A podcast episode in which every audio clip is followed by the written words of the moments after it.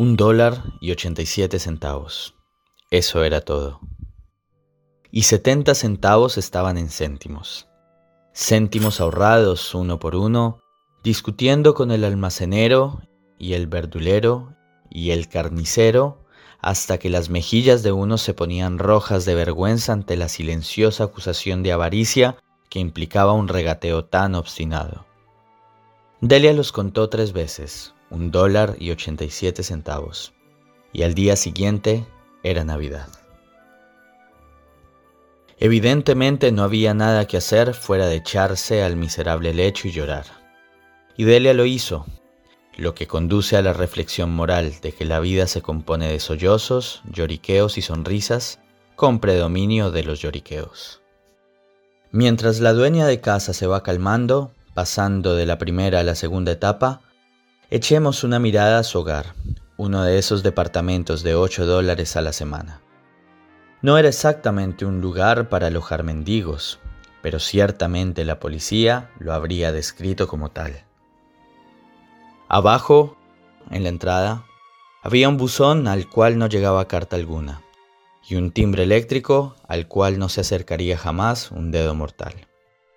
También pertenecía al departamento una tarjeta con el nombre de señor James Dillingham Young.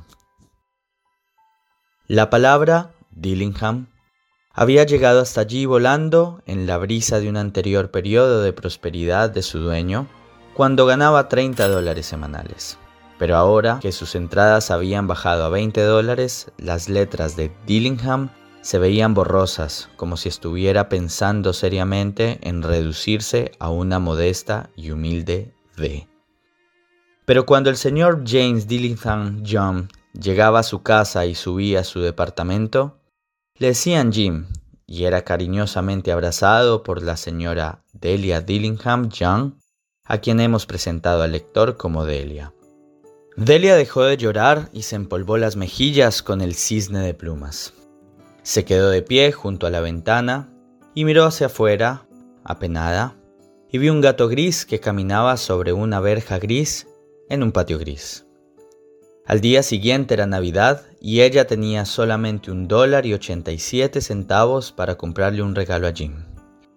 Había estado ahorrando cada centavo, mes a mes, y este era el resultado. Con 20 dólares a la semana no se va muy lejos. Los gastos habían sido mayores de lo que había calculado. Siempre lo eran. Solo un dólar con 87 centavos para comprar un regalo a Jim. Su Jim. Había pasado muchas horas felices imaginando algo bonito para él, algo fino y especial y de calidad, algo que tuviera justamente ese mínimo de condiciones para que fuera digno de pertenecer a Jim. Entre las ventanas de la habitación había un espejo de cuerpo entero.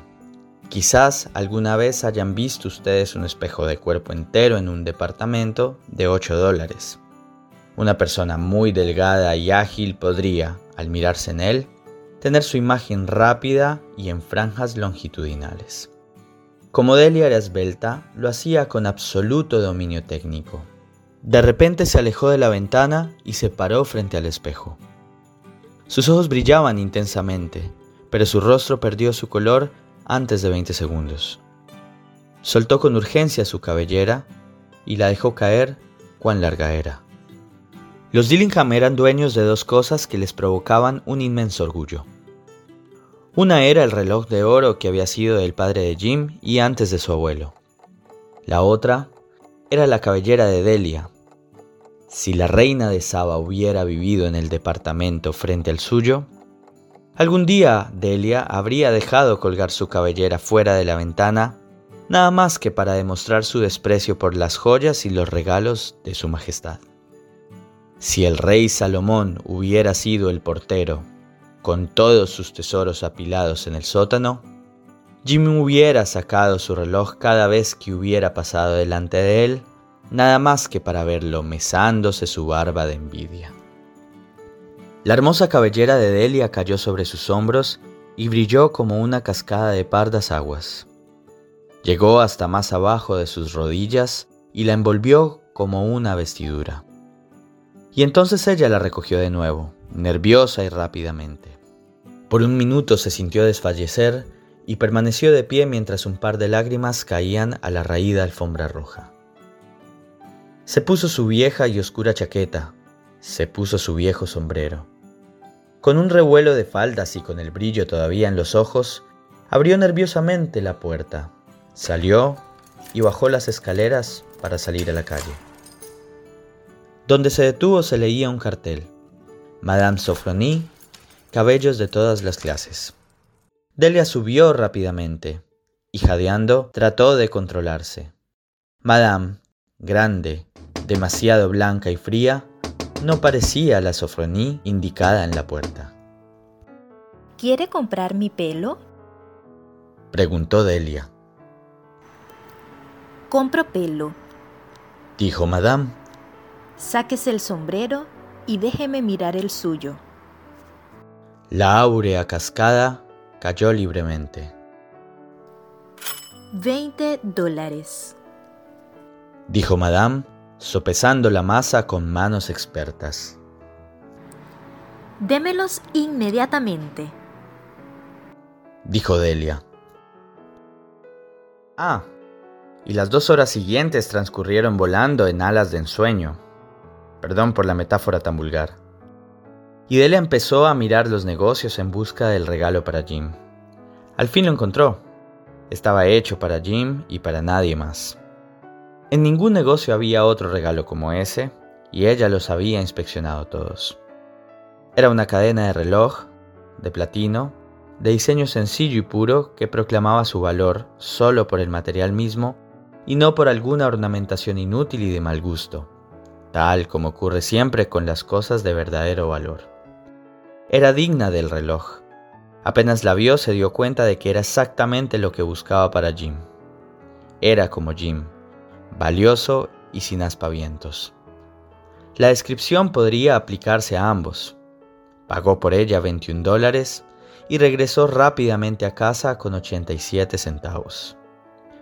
Con esa cadena en su reloj, Jim iba a vivir ansioso de mirar la hora en compañía de cualquiera, porque, aunque el reloj era estupendo, Jim se veía obligado a mirar la hora hurtadillas a causa de la gastada correa que usaba en vez de una cadena.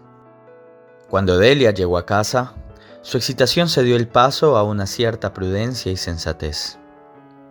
Sacó sus tenacillas del pelo, encendió el gas y empezó a reparar los estragos hechos por la generosidad sumada al amor. Lo cual es una tarea tremenda, amigos míos.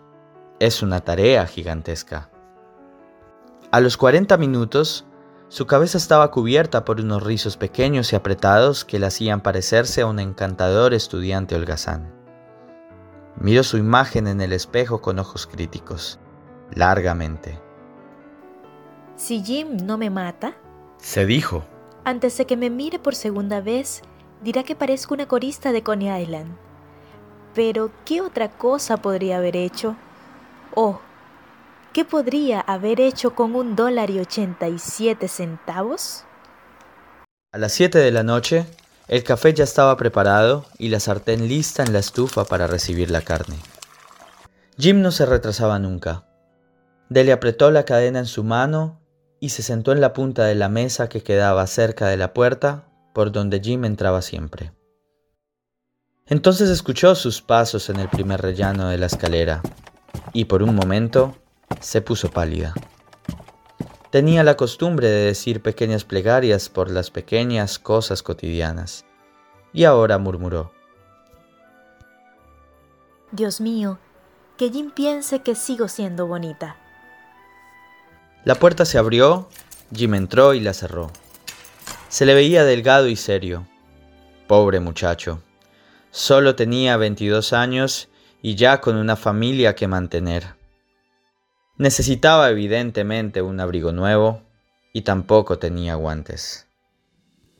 Jim franqueó el umbral y allí permaneció inmóvil como un perdiguero que ha descubierto una codorniz. Sus ojos se fijaron en Delia con una expresión que su mujer no pudo interpretar, pero que la aterró. No era de enojo ni de sorpresa, ni de desaprobación, ni de horror, ni de ningún otro sentimiento para los que ella hubiera estado preparada. Él la miraba simplemente, con fijeza, con una expresión extraña. Delia se levantó nerviosamente y se acercó a él. Jim, querido, exclamó. No me mires así. Me corté el pelo y lo vendí porque no podía pasar la Navidad sin hacerte un regalo. Crecerá de nuevo. No te importa, ¿verdad? No podía dejar de hacerlo. Mi pelo crece rápidamente. Dime feliz Navidad y seamos felices. No te imaginas qué regalo, qué regalo tan lindo te tengo. ¿Te cortaste el pelo? Preguntó Jim con gran trabajo, como si no pudiera darse cuenta de un hecho tan evidente, aunque hiciera un enorme esfuerzo mental. Me lo corté y lo vendí, dijo Delia. De todos modos, te gustó lo mismo, ¿no es cierto? Sigo siendo la misma aún sin mi pelo, ¿no es así? Jim pasó su mirada por la habitación con curiosidad. ¿Dices que tu pelo ha desaparecido? Dijo con aire casi idiota.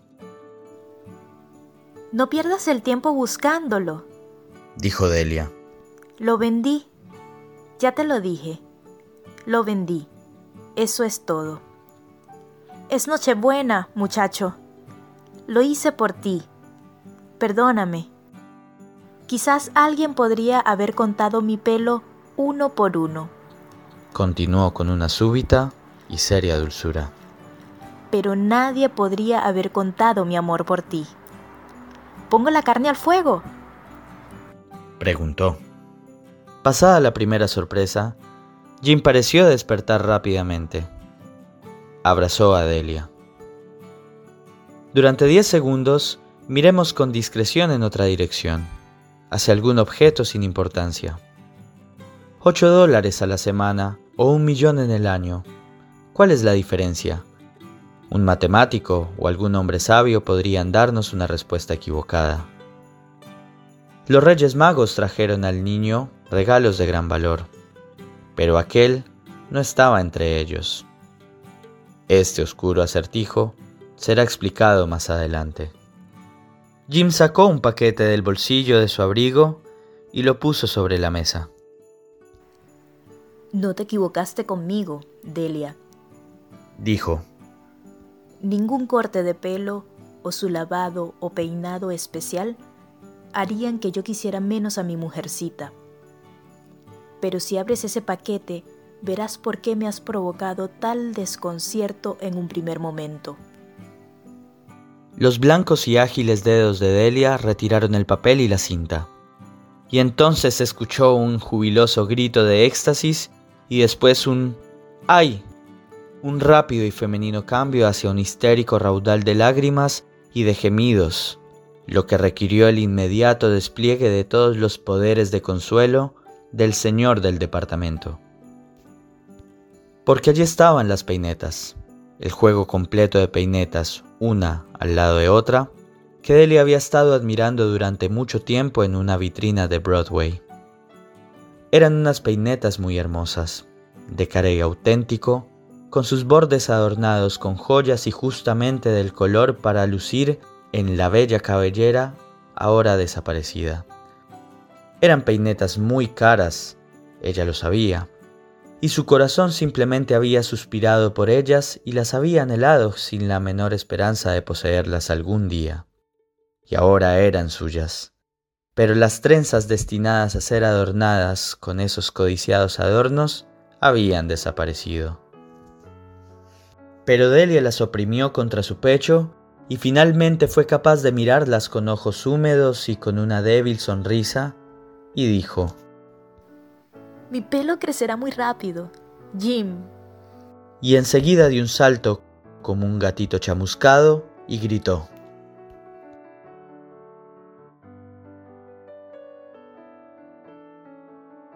¡Oh, oh!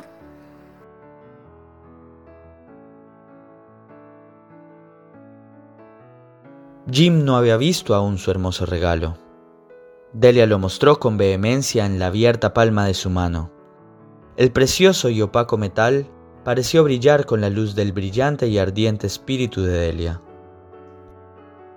¿Verdad que es maravillosa, Jim? Recorrí la ciudad entera para encontrarla. Ahora podrás mirarla ahora cien veces si se te antoja. Dame tu reloj. Quiero ver cómo se ve con ella puesta. Delia. Le dijo. Olvidémonos de nuestros regalos de Navidad por ahora. Son demasiado hermosos para usarlos en este momento. Vendí mi reloj para comprarte las peinetas. Y ahora pon la carne al fuego.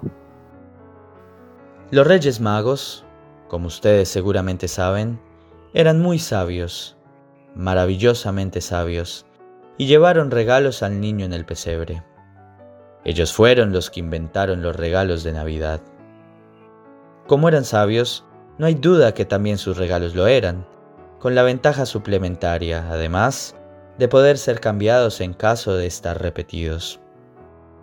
Y aquí les he contado, en forma muy torpe, la sencilla historia de dos jóvenes atolondrados que vivían en un departamento y que insensatamente sacrificaron el uno al otro los más ricos tesoros que tenían en su casa. Pero, para terminar, digamos a los sabios de hoy en día que, de todos los que hacen regalos, ellos fueron los más sabios. De todos los que dan y reciben regalos, los más sabios son los seres como Jim y Delia. Ellos son los verdaderos Reyes Magos.